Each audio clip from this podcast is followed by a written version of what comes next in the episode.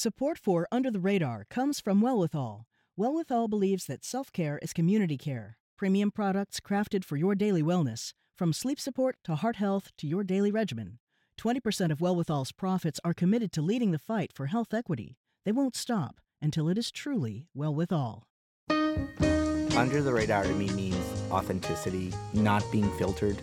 It's a window in on the local stories that touch our lives. And there's a huge void in the traditional media covering these new faces of Boston. You may not be looking for a particular story, but when you hear about it, you're engaged. Under the radar means ahead of the curve. It's also perspectives. How does this particular story affect a community or a neighborhood?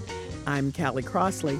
This week on Under the Radar with Callie Crossley, when you hear the word incubator, it may not bring to mind images of innovative food businesses developing tasty treats in a Dorchester warehouse. But that's exactly what Commonwealth Kitchen is headquarters for local culinary startups. It's an encore of our conversation with Commonwealth Kitchen's executive director and two members of the incubator community. Later in the show, this past June, 20 year old Gabriella Lowell was walking across the street when she was struck and killed by a driver who took his eyes off the road to glance down at his phone. Another tragedy motivating advocates to push for a bill requiring hands free driving. I lost my daughter within one second of him looking at his phone. One second matters, a half a second matters and it's something that needs to stop. Coming up on New Year's Partying, we're reprising our conversation with Gabriella's mother, Allison Lowell, who spoke with us in July to make sure drivers understand the deadly consequences of distracted driving. But first, in August of 2017, I was joined in studio by Jen Faigel, Executive Director of Commonwealth Kitchen in Dorchester, Cassandra Campbell, owner of Fresh Food Generation, and Celeste Croxon Tate, owner of Lindigo Spice. This is the tastiest conversation I'll be having in a while. Um, I had the privilege of stopping by, looking at your workspace, and it just smells so good once you hit the door. There's no question that there's lots of good food going on in the space and really interesting different businesses, Jen. Let's give a broad scope of what's happening in the kitchen. Sure. Hmm. So so first of all, we're a nonprofit and our work is really about how do you help start and grow great small food companies. And so we provide this amazing shared kitchen. We have 50 different businesses that work in our kitchens. Almost 75% are owned by women and people of color, and they are everything. Wholesalers, retailers, food trucks, caterers. They make jam and cookies and ice cream and you find their products at Whole Foods and at Roche Brothers and Star Market and just all over the place. It's an amazing amalgam of businesses and cultures and people coming together under one roof. How do they find their way to you? That's a great question. Partly, we're the only game in town, so that makes it life easy. We're the only shared kitchen in the city of Boston. Everybody has a dream of amazing recipe that they have that they want to start a business, and we provide this amazing place where people can come and they can learn how to create, how to scale, how to get their permit, their license, have a kitchen to work in. So it's kind of a, an amazing playground for people who want to start a food company. So I meant it when I said when you hear innovation, the way we've been using it, it's mostly applied in this way and incubation in the same sentence to tech companies. Mm-hmm. So there's a lot of incubating tech companies around Boston where they sit cheek by jowl with each other and one business is doing this techie thing and another one's doing another thing. But you never hear it applied to food. Right. Um, is this a model that has been used around the country and other places? Sure. I mean, why, why how did this come to be? Yeah. So hmm. we say all the time that there is innovation happening all over the city, including in our amazing neighborhood of Dorchester, and that the work that's happening and the businesses that are coming out of our facility are doing amazing innovation work in the food space. So when you think about how they are operating their business and thinking about what the retail market looks like and how do you get to customers and thinking about where online sales and online marketing affects how business is changing and how clean labels and simple products and farm to table and all of those things. How do you, as a small business, create a company that's sustainable? And so there's enormous innovation that's happening in our facility. And certainly our work is part of a trend that you see around the country of people starting these kind of shared kitchens because it is so expensive to start a kitchen on your own. It's just think about the permits and the licensing and all the specialty equipment. Most of these companies could never do it on their own. And so you see around the country as the world is moving to more local food, clean labels, transparent products as that's happening, more and more of these kind of shared kitchens are popping up all over. I would say the difference in what we are doing is we have an incredibly deep mission focus around minority women, immigrant, low income people. We are in a very low income neighborhood of Dorchester, and our focus is on asset building and wealth creation. Because our feeling is the best way out of poverty is you give somebody an opportunity to create assets and wealth. And guess what they're going to do? They're going to invest back in their neighborhood. They're going to put jobs in the neighborhood. They're going to support the Little Leagues and all of the other things. And so we really believe importantly in that part of the model, as well as we're creating community. And so what you'll hear from all the businesses that work in our facility is it's about who's in the kitchen and how they connect to each other, how they have the opportunity to connect to people like you that give their, their businesses a voice. And so there is a unique piece to what we're doing that I don't know anybody else around the country doing. That's my guest, Jen Faigel. She's executive director of Commonwealth Kitchen in Dorchester. Let me move over to Cassandra Campbell, owner of Fresh Food Generation. Now, Cassandra, this has been a really central experience for you working out of the Commonwealth Kitchen. Give us a, a, bit of how you got started there and, and where you are now in your food journey, as we say. So, Fresh Food Generation is a farm to plate food truck, cafe, and catering business. We started about three years ago with a food truck. And we really wanted to improve access to food in low income neighborhoods, specifically Dorchester. I grew up there and wanted to see better food options that you could grab that was quick and on the go. That being said, when you become a food truck owner, the first thing you need is a commercial kitchen space. Commonwealth Kitchen happened to be opening around the same time. Um, Jen is laughing because I actually followed her around for a while. okay. As she was persistence, yeah. as she was talking about what Commonwealth Kitchen would be. And I got really lucky because it is an amazing space to be in, and there is a wait to get there. So, oh, so, so once you were in the kitchen and doing your thing, what what hit you all at once about what you didn't know and what you came to know in that space? So, my business partner and I, neither of us had a culinary background. So, we were really starting from square one we were, you know, running with this vision of improving food access, but we had to make the food. yeah, this is true. Okay. Yes. But you felt confident about that piece that you could make the food. You just needed the access. Is that where you were coming from? We felt confident that there should be healthier food options in Dorchester mm-hmm. and that Commonwealth Kitchen was the right place to start that, given the support systems that we had there. So we were able to work with the executive chef who would constantly say, hey, there's a faster way to do that.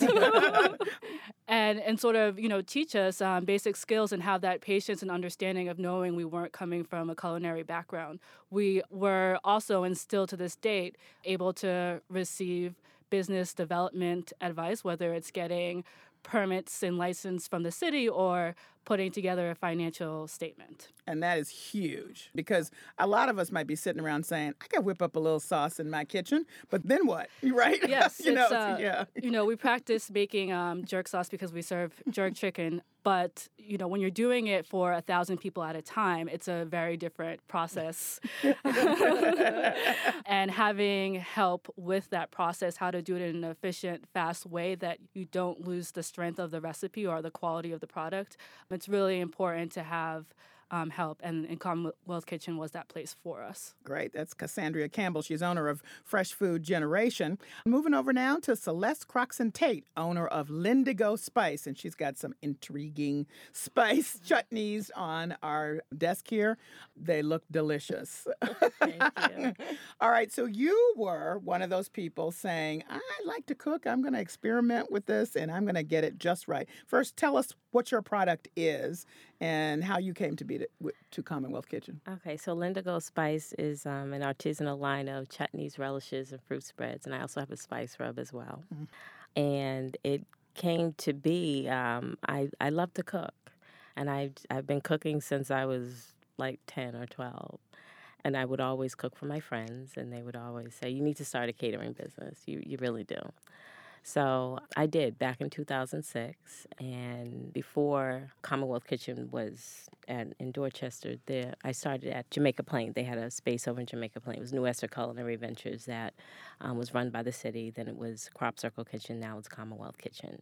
So I worked out of the JP site. So for my catering clients, I would make jerk chicken but it can be a little spicy. Mm-hmm. So I love it. Though. I, yeah, yeah, so yeah. Mm-hmm. And so I said, well, I need to make something to stave off the heat a little bit. So I would make a pineapple chutney. So at every event, everybody would be leaving with like all the jerk chicken would be gone, but this is a little bit more of the pineapple chutney. Like, can, where can we get it? And I'm like, well, you know, I just make it. You just wrap this up you could take it. I said, well, you know, please let us know. So that was in 2006. So in 2008, when the economy just got really bad, I took some time off from the catering and I developed the line of chutneys and relishes. The hardest part for me was writing the recipes because I do not write anything down. I just cook. Oh, and, oh, and let me put you on pause and mention some of the different varieties you have here: savory red pepper relish, smoked peach and cherry, ginger blueberry, and mm-hmm. fennel and fig, which I know I do a wine segment. It's part of Under the Radar's offerings. Fennel and fig would be mm-hmm. so good with cheese and wines, just oh, saying. Yes. So there's another use for your chutney. Yes, yes. and smoked strawberry. So anyway, go ahead. so I developed the whole line, but the hardest part, like I said, was doing the recipes because I don't I don't use recipes. So I've been trying to write a cookbook for like 12 years. It's just not happening. And I just started making them and the recipes kept coming but I had to put make sure for me and my family because we have a lot of diabetics in my family. My husband has hypertension. I wanted to make sure that my line was low in sugar, low in sodium. So that's what I worked on for two years with my recipes. And it's just they're just not condiments. You can also cook with them. Multi-purpose. Now, yes, they're mm-hmm. multi-purpose. So right now I'm in the process of relaunching the catering part. Oh, so okay. the catering, it's Lindigo Spice Catering as mm-hmm. well. And the food that I have is um, home style, more or less what I cook at home for my family. I have two adult sons and my husband, and they can eat. So, um, how did you get from you know not having a recipe, just cooking what you like, knowing that your mission was to make it low in sugar uh, to address all these dietary needs, how did Commonwealth Kitchen help you shape all of that and come to end up with these beautiful bottles with this delicious stuff? Oh, okay. Well, providing the space. And mm-hmm. like Jen said, it's a lot to build your own kitchen. I, I researched it. I have, um, I live in Hyde Park now the property I live on, I have a carriage house. I called the city. I said, well, you know, what about me? Is it possible for me to, you know, do make a commercial kitchen? And they said, not in this lifetime. yeah. right. Well, good try. So, yeah. yeah, it was a good try. So I said, okay, well, um, so then they were in the process of building the bigger space on Quincy Street and they just have made it so easy for me to make all of this like, mm-hmm. like for the smoky peach and cherry and the smoked strawberry I made some contraption eh, at home because I wanted to smoke them myself.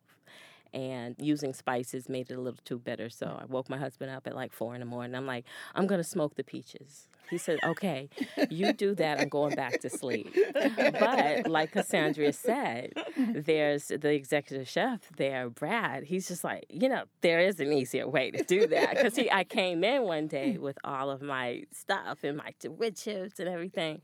He was like, "No, you got to use that." And what is it called? The CompuTherm. The CombiTherm oven. CombiTherm oven. Okay. And they showed me how to use it, and now I can smoke like triple the amount of peaches and strawberries to do that. So, and just with all of the equipment that they have there and all the resources from workshops, uh, labeling requirements, different ServSafe mm-hmm. classes, mm-hmm. and everything, has helped me a lot.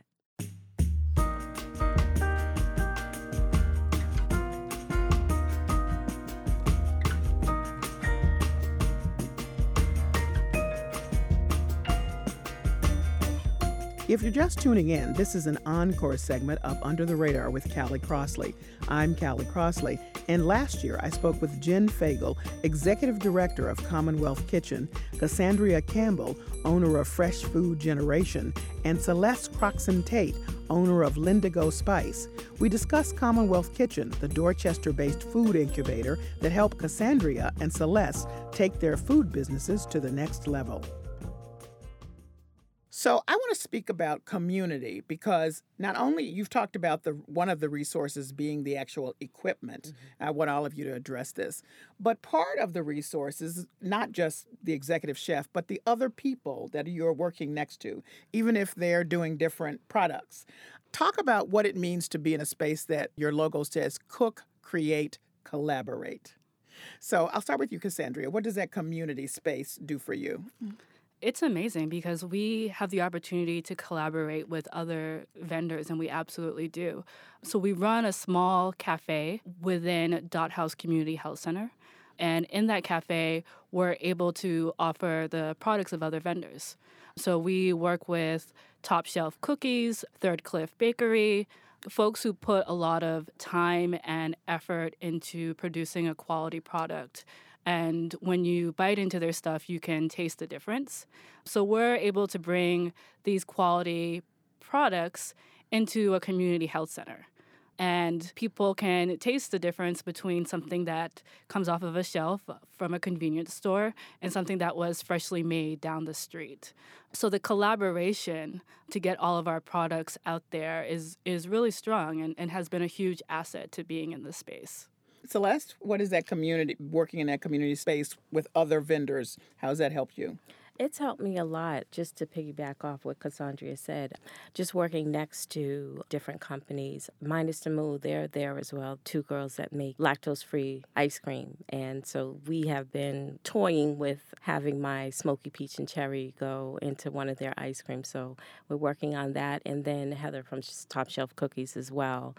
We're trying to collaborate on her using something, one of my products, and one of her cookies. So it's great. And whenever I can't accommodate accommodate someone that gives me a call for catering or something like that, I refer them to one of the other caterers or businesses.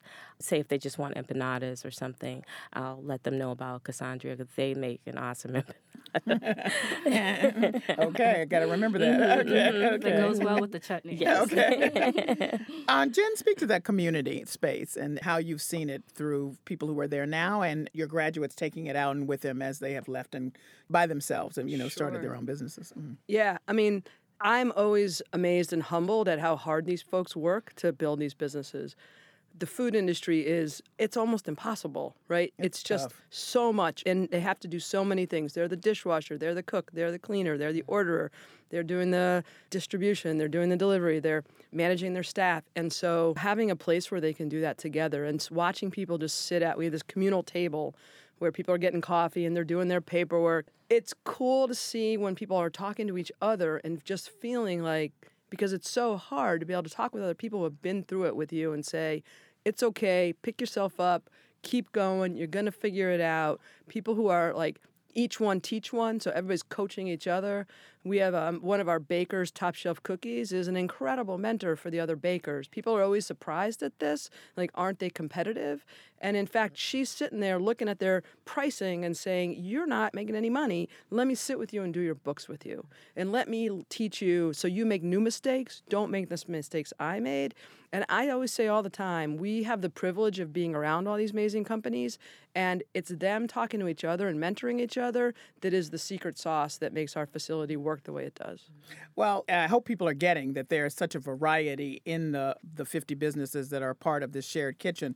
And part of that variety, um, one of your other vendors is Grace Connor, who's quite young. um, she started making ice cream when she was eight. She's a Milton uh, Academy graduate. Her product is called Little G Ice Cream. I literally stumbled across this in Formaggio's Kitchen in Cambridge, it's one of my neighborhood stores, and said, "Oh, I'll try this." And I don't even really like coffee ice cream. I told her Mm-hmm. this, and I said, "Oh my God, mm-hmm. Yeah. this is so mm-hmm. good." Anyway, I wanted Grace to weigh in on what she thought being a part of a community space is, how it's helped her, and now she's 18, by the way. So this is Grace Connor of Little G Ice Cream. We talked to her on site at Commonwealth Kitchen.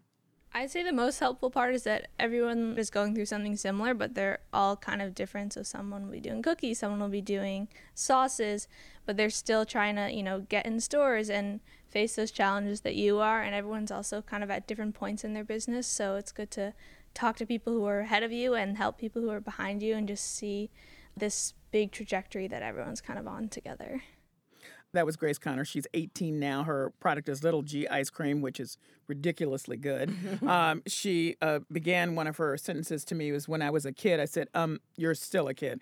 But my point is that there is so much difference and variety there in the specialty products. Right. And I wanted Jen for you to talk about one of the opportunities you had recently in this pop up out at the street in Chestnut Hill. Oh yeah. If people know Chestnut Hill, out where the Superlux Theater is, and mm-hmm. there's something called the Street where there's a lot of different communities. There was a pop up up for two months, and right. a lot of your products were featured. Absolutely. Yeah. Yeah. Oh. So it was an amazing opportunity. So right on Route 9 in Chestnut Hill, the developer, WS Development, said, We have a space that's going to sit there. What do you want to do? And we looked at our companies and said, we got to get their stuff out there. And so the plan really was to highlight one of our food trucks every month with doing like hot food. So we had our Jamaicans doing amazing, Jamaican Me Hungry, you know, all their amazing plates. But then we were able to feature all of this wonderful pantry items so that you could come and you could just taste the product. One of our companies, Nola Salsa, says all the time, the thing I need to do is get this food in your mouth because if it's in your mouth, you will buy it again. Mm-hmm. and so, what we loved, what she was exactly right, was then when we put all these products out and people had a chance to taste it and understand what folks are doing, that it was magic. And so, the number of people who were buying products was way more than we thought when we had the pop up there. And it's another example of what's happening in food where people are looking for something interesting and special and where they can learn who made it and where it came from. And people were so surprised at how much food was being made in Dorchester. It was an amazing opportunity. We look forward to doing additional pop ups again because we feel like it helps to get our company's message out there and for people to learn about all the amazing things happening in our kitchen. Come to Cambridge. I want to pop okay. up in Cambridge.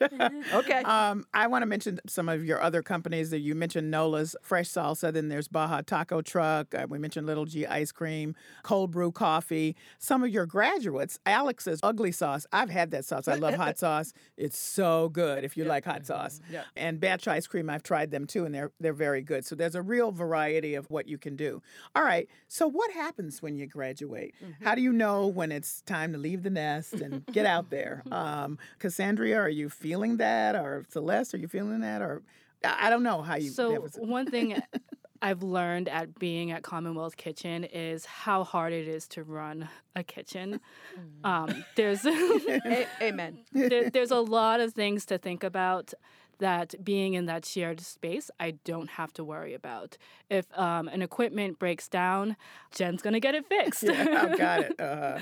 so, I, as a business, I don't think that we're there yet but I think that we are on that trajectory and being in a space where we can see how a kitchen is properly run, I think prepares us to eventually have our own space in the long run rather than going out directly and buying our own space and end up failing because you just don't know what you don't know. And even you fail even though it's a great idea and you have yes. a good product. Celeste, how would you mm-hmm. answer that? Yeah, so I don't think I'm there yet because mm. I have a lot more flavors that I want to um, introduce. And like I said, I just relaunched the catering aspect. So I'm just trying to build clientele with that and just get the product out there in more stores. Um, everything's available on my website, but just trying to get it out there and in more stores. Opening a restaurant, I don't know. I've been toying with it, but it's hard running the kitchen. so um, just even going in there and, you know, working when it's packed, it's been full where you couldn't even get in the doorway. Mm-hmm. So, um, mm-hmm. but it just works. So I don't think I'm there yet to graduate, but I will be a graduate soon. uh, Jen, so. yes, absolutely. Jen, when we were on site talking with you, one of the things that is the advantage to what the Celestes and the Cassandrias are doing is that they are fully focusing on one thing. So when uh, Celeste talks about artisanal, that's what we mean. That your product is so so special yep. that it is elevated to a, a different space, mm-hmm. and that's what you're producing there. So Right. you can then go in any space. You can uh, be a part of a food truck that is accessible to people who've never had that, and you can also end up in Formaggio's kitchen, you know, which is a very high end, s- small uh, grocery store. So talk about that a little bit about what that means. Yeah. So the amazing thing when you come into the kitchen is people come in with this passion, and you, I mean, you heard Celeste. How many years you work on your product? Three, four years to come up with a recipe. Yeah. It better be damn good, right? Yeah, yeah. Because you spent that much time on it. And for most of our companies that are making a product, that's what they're doing. They have this passion to do that one or two things. And you sort of think, oh, sure, it's chutney. But then you taste it and the mm-hmm. layers of the flavor and the mm-hmm. depth and the and you understand the passion that goes behind it. And so we feel like part of our work is trying to help tell their story and how to get them into the market. So how do we help them get into the Formaggios of the world? And Little G, we just got her into Target, if you can mm, believe that. wow. Mm. Yeah, mm. crazy. Because we are mm. trying to figure out how do we use the platform that we have and the resources to help get their story out. They still have to be the entrepreneur and go sell their product, but mm-hmm. where what's the trajectory? And this question about the graduation, if you think about our companies, there's kind of two kinds of companies we have. There are the folks like Cassandra who are caterers and their food trucks, and usually their goal is a restaurant, mm-hmm. right? So mm-hmm. people have come out of our kitchen, Roxy's Grilled Cheese and Clover Food Lab and Down Home Delivery, right? They started with doing one thing, they got into a restaurant because retail is really the right place. Mm-hmm. You think about what Celeste is doing with her product, right? Chutney is wonderful. Mm-hmm. We don't necessarily eat an entire thing of chutney every day. Maybe Celeste does, mm-hmm. or maybe she'll convince us we should. Yes. Um, so it's a much steeper climb to get to that next level. And so for those companies that are making products, in many cases, the next step for them is to find somebody what's called a co-packer to manufacture it for them. Mm-hmm. And that's where a lot of businesses get stuck, is because the traditional way of doing this is you'd have somebody make your chutney for you mm-hmm. and they don't have the passion that you do they don't care the same way and they want to do it in mass production. Mm-hmm. And so there's still a, a gap in the marketplace for companies as they grow. So we actually about a year and a half ago started doing our own contract manufacturing in small batches so mm-hmm. that we could help these companies get to that next level. So like a nola salsa when she's now in 100 stores and she's in star market and whole foods and she's got a distributor and she's still making it herself it's a terrible business model, mm-hmm. right? Yeah, mm-hmm. yeah, Right? Because it's still yeah. only one day a week Right, of production. right. We got to get her out of the kitchen. Mm-hmm. And so we have this model where we said, why don't we take that over for you? You run out and sell your product and do more stuff because that's what you know how to do. Nobody but Celeste can tell the story of her product. But if we understand what she wants and can be in partnership with her, we can make that not as well as she can, but pretty darn good. And so what we see is this two path trajectory. For some people, they're going into retail. In other places, we are helping them move their contract processing to the next level so that eventually they can be like McRae's Candies, where they open up their own facility in Hyde Park. And also just to have it in different uh, spaces because I ran across some of the Commonwealth Kitchen products at the Boston Public Market, which I love uh, because the focus is only on Massachusetts made products. So that's a ready place for all of you mm-hmm. to certainly sell your products or test them out with the audiences there because anybody that comes there knows everything made here was made in Massachusetts. That's right. So I've run across a lot of great stuff, you know, from your kitchen. In fact, I think that's made me become more aware of it by Yeah. ending up there and tasting a few products from there. And people are surprised at mm. the stuff that we make that's there. So, for example, Taza chocolate is there. Mm-hmm. We make the churros for them, which mm-hmm. people are often surprised at. So, mm-hmm. because this is the reality of how food works, is that other people often make people's food. But part of the work we're doing now with folks like Celeste and Little G is where else could we help people learn about and get access to the market. So where is the Amazon relationship? We're in a conversation right now about can we get into Logan Airport because they're great gifts to people to take with them. Like where else can we help our companies get access? Um, we're in this interesting conversation right now with Harvard University. You think about Harvard, they have a dining service and they have catering and they have retail. Yeah. So that chutney, that's beautiful for all three of those opportunities. So if we can make that relationship, then there's a way where we can help these companies get to that next level, start to build their own connections and continue to grow the business.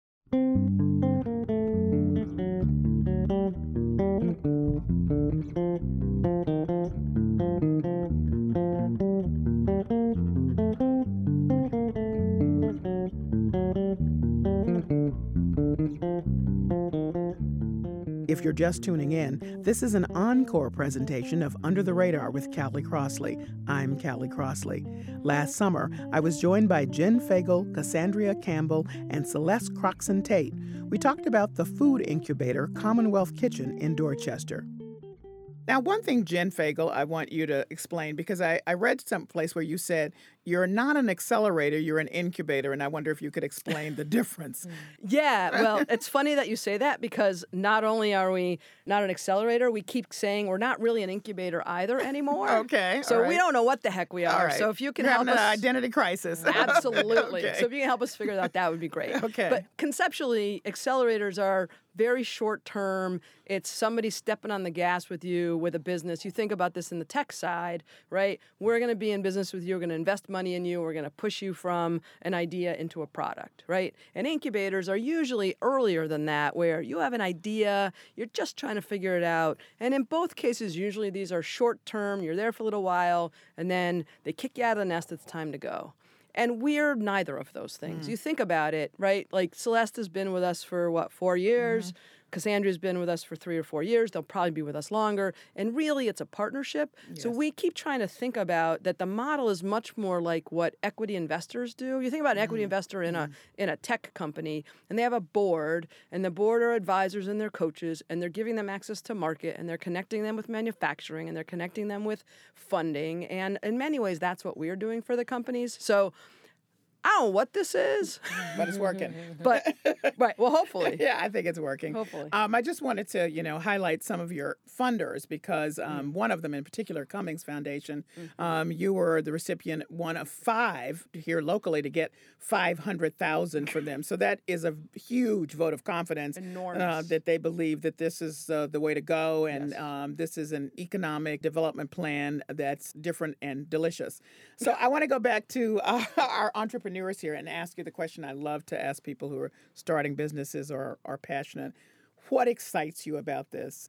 And what keeps you going as you're coming into your own Cassandra? Honestly, my employees, they are awesome. They work really hard. They love being in a shared kitchen space.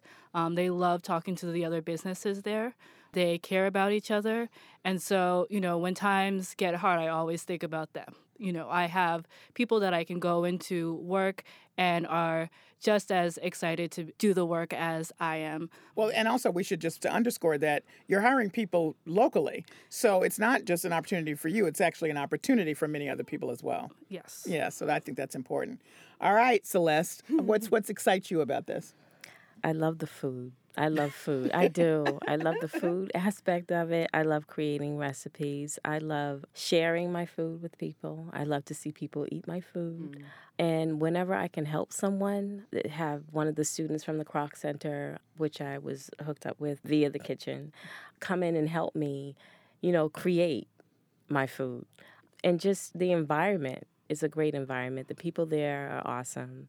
Um, I have friends that come in and help me. They're working for food now. okay, I hear you. Okay, okay, okay. It's kind of an in-kind contribution. Yeah, exactly, okay. exactly. Yeah. But as I grow, I do intend on um, hiring more people from the community. But for me, it's it's all about the food, and you know, I my regular job, I I'm a police officer, so I this is how I decompress. Right, right. So, you I can't be spicy on the job. You have to be spicy off the job.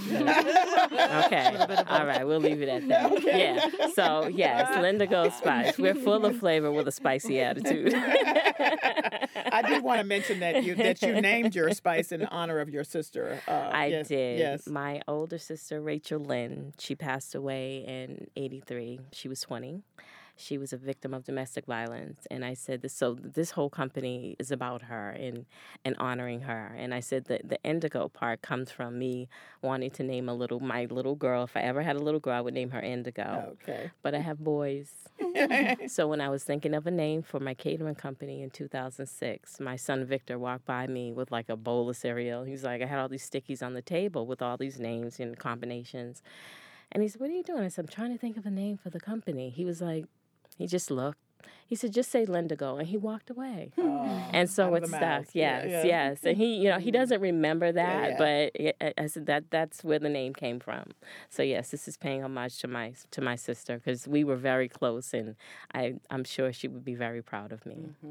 Well, the whole venture, I have to say, is exciting. It's certainly, as I said, delicious. Um, it's really interesting just to walk through your facility. I enjoyed it. Um, and I'm looking forward to seeing all of you graduates and new coming in and uh, tasting new products. So thank you all for joining me. Awesome. for Thank you so much for having Thank us. you. What fun. Jen Faigel is the executive director of Commonwealth Kitchen in Dorchester. Cassandra Campbell is the owner of Fresh Food Generation. And Celeste Croxon Tate is the owner of Lindigo Spice. They spoke with us back in August of 2017. Since then, Commonwealth Kitchen opened the dining car, a brick and mortar takeout window in Kendall Square. The dining car features members of the incubation community on a rotating basis to give aspiring food business professionals a chance to test their menus and experience running a physical business. Coming up, they say there is no greater pain than that suffered by a parent who has lost a child. Pain already unbearable made worse when the loss is 100% preventable.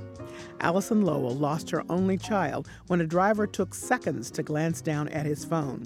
Now she's part of the movement to pass a law which would mandate hands free driving. That's next. This is Under the Radar with Callie Crossley. I'm Callie Crossley.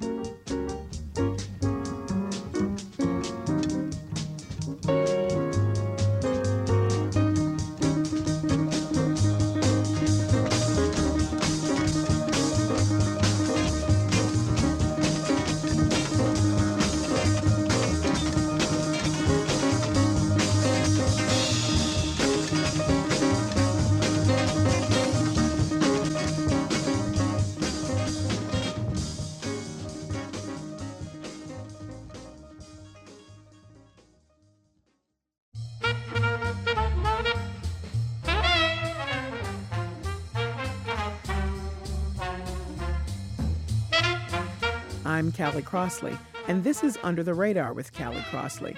And now for the part of the show we call Lagniappe. That's Creole for something extra. This December, state public safety officials launched an informational campaign focused on the dangers of driving under the influence of alcohol, weed, or other drugs. It's the first driving safety campaign since recreational marijuana became legal in Massachusetts. It's accompanied by an increased police effort to enforce impaired driving rules on the road this holiday season. But substance abuse isn't the only danger to keep in mind while traveling to and from home during the holidays. About one in four car accidents in the U.S. is caused by texting and driving. And currently, there is no law in Massachusetts requiring the use of hands free cell phone technology while driving. In July, we spoke with Allison Lowell, who lost her 20 year old daughter Gabriella in June when a driver took his eyes off the road to glance at his phone.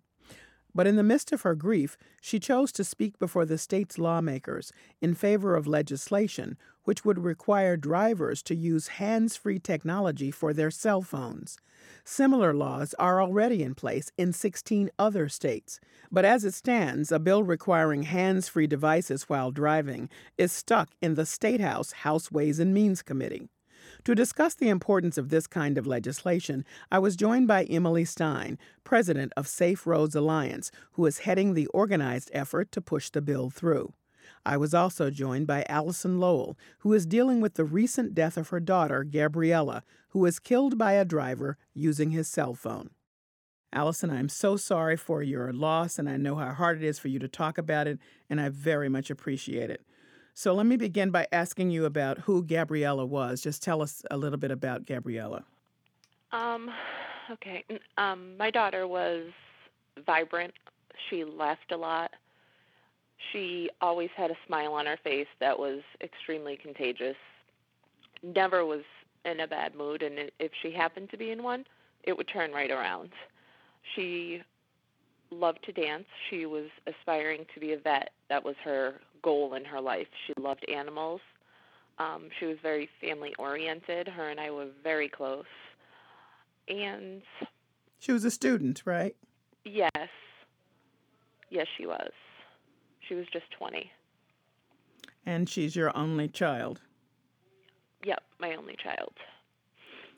So, as painful as it is, would you tell us what happened as you understand it? You weren't there, but this is what the details are from the police.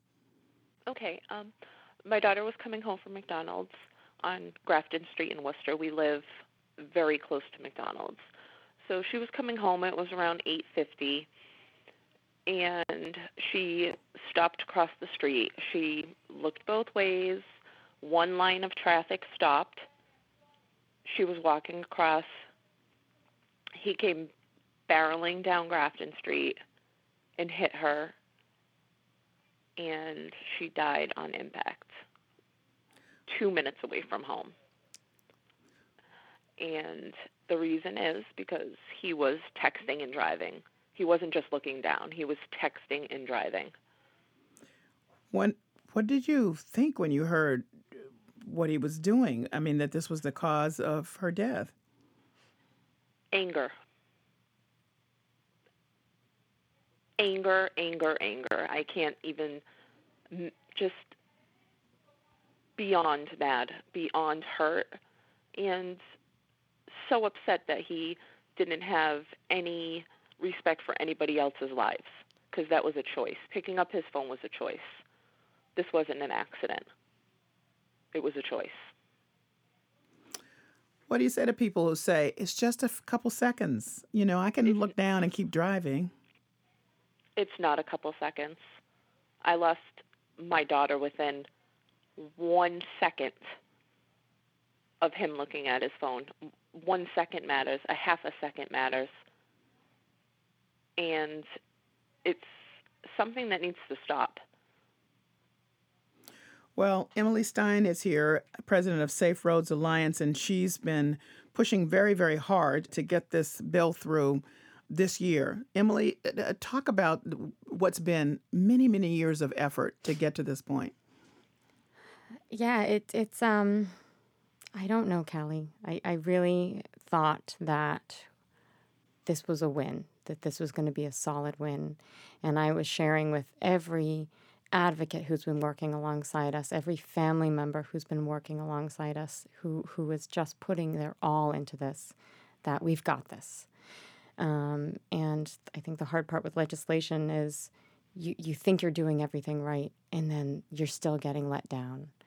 Um, and this is a story, the one that Allison told about her daughter Gabriella's tragic death. You know this very well personally yeah, I'm in tears. I'm so sorry.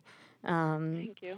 And I lost my dad um, now seven years ago, and it was you know the worst thing that has ever happened to me. But um, meeting other families who have lost a child and now hearing your story, it's just devastating. And as a mother of, of two kids, this is you know something I think about every day, because as soon as you see how vulnerable we are um, out there as, as any type of road user, a pedestrian, a cyclist, a driver, you, you realize how this can happen to anybody and it can happen, you know, to, to you again. Because if somebody's not looking at the road, they're not discriminating. Um, against against your your age, your race, your class, where you are, what time of day you're driving. If people aren't looking at the road, they're not driving. One of the things that's um, maybe it's always been there, but it seems more intense this year. There are many groups and organizations in a strong coalition. They've been to the state house protesting. They've been talking to the legislatures. I mean, it's coming from a, a lot of sectors. It's not just one group of people pushing for this. Right, right. And I, I, I believe I've been working on this for the past five years. I was trying to look back in my emails to see how many, you know, how many times have I emailed uh, our legislators. And um, each year I learn something new, and each year it gets a little further. Um, and the, the, the fact that racial profiling has been um, a front and center concern for this many years, um, I wonder how many more years is it going to take because this this is what's getting in the way of it again. Um, and we should explain uh, Representative Byron Rushing uh, and Representative uh, Jeffrey Sanchez have been pretty strong about uh, concern that any police stops uh, that's called primary enforcement might increase racial profiling. I think anybody listening can knows all the stories about police stopping folks around the way, uh, some sometimes improperly, uh, and it leads to something else. So what they're concerned about is that a bill that puts into place um, le- legitimate stops by the police doesn't also get tangled up with uh, racial profiling. We should say at this moment, according to legislative aide Carolyn Sherrod for Representative Byron Rushing, he is prepared to uh, change to uh, accept a bill which includes data collection on racial profiling. That means that there's a system by way they can collect certain data and then it can be reviewed. Um, he believes that that's a way to go forward, and he's prepared to do that. If the bill has that language, he will support it. If it doesn't have it, he will add an amendment. But either way, he's prepared to support it. That is not yet true of Representative Jeffrey Sanchez. Um, as far as we know, he still has some issues with the language that could change, but that's where we are today. And the reason that's important, um, more than just that's a block for the bill, is he's head of the Ways and Means Committee, which has a great amount of influence about what bill comes to the floor. Yeah. Right. And we've tried to work Mm-hmm. with him several times and meet with his his staff. And Representative Rushing has been, um, you know, helpful and, and supportive, which we're grateful for. But I think, um, you know, uh, we don't want the police to be profiling. We support data collection. I've been on the phone with the chiefs of um, chiefs of many organizations, the Mass Chiefs of Police Association, the Mass Major Cities um, Chiefs Association, and they're in support of the bill. But the problem seems to be that when the drafted when they drafted the language on data collection, they didn't consult with the police. Hmm. And for something that affects their day-to-day operation, Absolutely, they that's to- important. Yes, that's yes. like that is very important. And so now we're at the eleventh hour, and the police are in support of the bill, but they still want to see changes in the language on data collection. You know, their their quote was, "We absolutely support hands-free. We're not against data collection, but we need to tighten up the language, or we need to add in certain components so that when the data is analyzed, there's a standard to which mm. it's compared to." I'm Callie Crossley, and you're listening to an encore segment of Under the Radar with Callie Crossley. In July, I spoke with Emily Stein of Safe Roads Alliance and Allison Lowell, the mother of one of the most recent Massachusetts victims of a cell phone driver. We discussed their effort to push through legislation banning the use of handheld cell phones while driving in Massachusetts. All right, so uh, aside from these language issues, which if the legislators wanted to get it together, they've put language together rapidly and you know got it in place. Now that there has been conversation with the police, is there anybody else or any other reason for lawmakers at this point to not be in favor? Do you have enough uh, groundswell of support uh, beyond this issue, which is still very important? I'm just asking in general beyond that. Yeah, I, I believe if if Speaker DeLeo prioritizes this issue and brings the bill to a vote, that it would pass very clearly in this in the House. Over, do you think overwhelmingly? I'm not sure about overwhelmingly, and the reason I say that is not for because people are against it. We have very few people coming out against it. Um, personally, I've heard nobody have concerns. But what is very clear is that there are still some members of the House who are either choosing to not want to learn about it Mm. or they have other priorities, which is understandable. There are a lot of issues in, in this state house. But when we've been going around to the state house to speak with certain reps and chairmen of, of committees where the bill has been stuck, either currently or in the past, it's just apparent that these elected officials are either, you know, they're not learning about it. They're they're uninformed about it. Um, they're still quoting um, concerns about the economic barriers um, to hands-free devices or Bluetooth, but those were arguments in 2009. A lot of technology has advanced, um, so we don't have to have brand new cars to have Bluetooth. We don't have to spend hundred dollars on a, another hands-free device. Uh, Allison, I hear you agreeing uh, with uh, Emily on this point. Uh, please add more. I I totally agree with her. Um, I just saw a commercial yesterday, actually on TV, for a new car that's coming out. On the screen in the car, the text messages come across that screen. Yeah, that's if scary. that's not distracting, I don't know what is. it's like it's like you're looking at your iPad or phone, but it's like it's higher up, but you're still being distracted by that. Exactly. Um, well, Allison, I, I, can I can tell you that the last time Emily was on, um, and we had a discussion about this, I put uh, an app on my phone. It's just an app, uh, which shuts off all notification in the car, so I don't get anything. I yeah, have an ability, have if I'm a passenger, to say I'm a passenger and then can receive them. But otherwise, and you know, it, it hasn't made any. You know, I don't know what people are saying. They're going to miss something or whatever you know, you get a notification that I'm driving or whatever, and it, it, life goes on. I mean, that's mm-hmm. the point, right? Exactly, exactly. Nothing is that important where you are risking not only your life, but killing somebody. Killing somebody who is innocent and is just going about their way just because you're selfish and you pick up your phone. There's nothing that important. Nothing.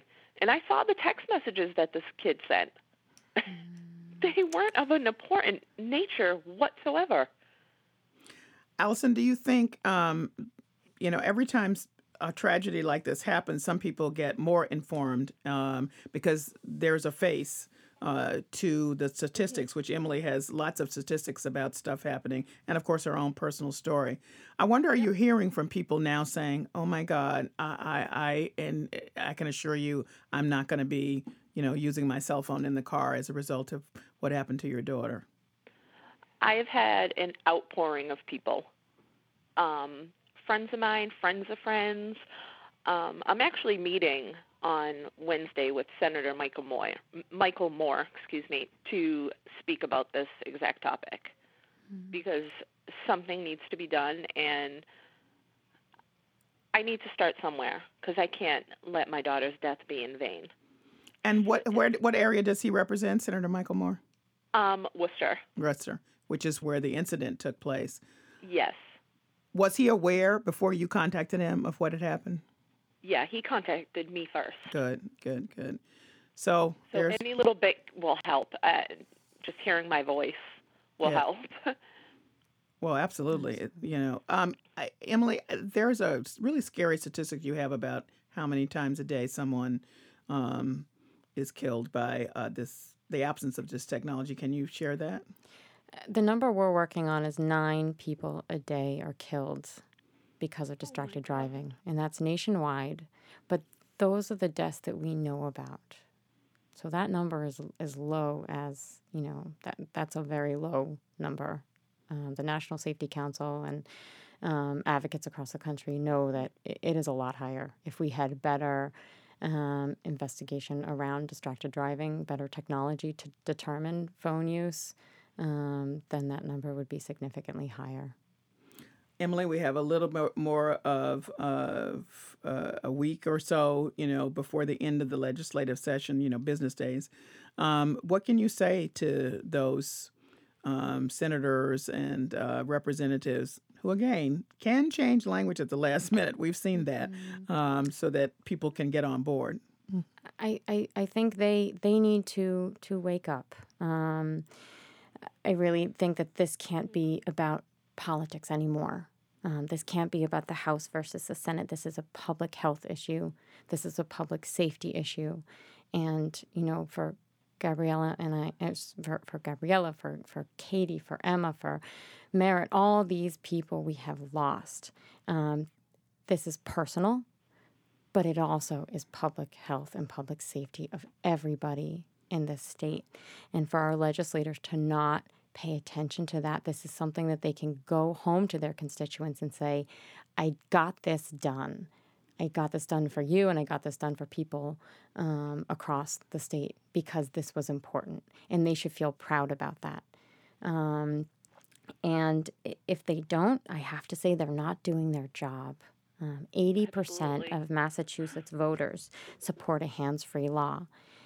And you know they're not listening and that's my main thing is you know speaker DeLeo he needs to start listening and he needs to start speaking he is not out front on road safety issues, and he needs to be because we're going to keep losing people every single year, and that's on their hands. Mm-hmm. And one more question, Emily. If this bill, for some reason, does not pass, what happens? So I just sent out an email to every member of the House urging them to pass it, um, showing them the coverage we got from the rally we had last week, um, and saying if, if, if you don't get this done this session, then then I started filling out paperwork for um, to get this on the ballot. Because mm. if the legislature can't get it done, and for the past ten years, we've been trying to get a hands-free bill passed, and if if it's not done in ten years, then you know, we, we don't need to rely on them. It's the people. We need to let the people speak. And if this is on the ballot, I am positive this will pass. Absolutely. Allison, please respond. Yes. She is 100% absolutely right. If it was up to the American people, people in our area, to vote on this in an election, they would totally vote for it. And I think in my heart, and I could be a little bitter, if any one of those individuals in the House lost a child or a family member, that bill would be passed. Exactly. It's not affecting them, so they're not caring enough. That's how I feel about it. They're, it's not affecting their everyday life. They didn't lose somebody. They're not walking around without their mother, their father, their child. Mm-hmm. Allison, I've I've heard that excuse in the house by a member of leadership. And I emailed him in the middle of the night saying, This is keeping me up at night because we can't wait until somebody in your state house loses a loved one. Like, yeah. why? You have why it in the power. Why is their lives more important than my daughter's life or your father's life? Right. why would why would it get passed? I just I'm baffled. I I'm angry and I'm just so baffled by this makes not one iota of sense why they're dragging their feet on passing this. And this is an opportunity where you can use actually technology for good. I mean, there's always consequences on the use of technology, but here's an opportunity where it, it works in support of something that's positive. I thank both of you for joining me, and I hope your conversation goes well with the Senator Allison. We'll all be thinking of you and holding good thoughts for you as you start a very painful uh, grief journey. And um, thank you for sharing with us who Gabriella was. Thank you for having me. I really appreciate it. And thank you for joining me, Emily. Thanks, Callie. Emily Stein is president of Safe Roads Alliance, advocating for passage of a bill that bans the use of handheld cell phones while driving. Allison Lowell is the mother of Gabriella Lowell, who in June was struck and killed by a driver on his cell phone. I spoke with him in early July. Since our conversation, a bill prohibiting the use of handheld cell phones has yet to pass in the Massachusetts House.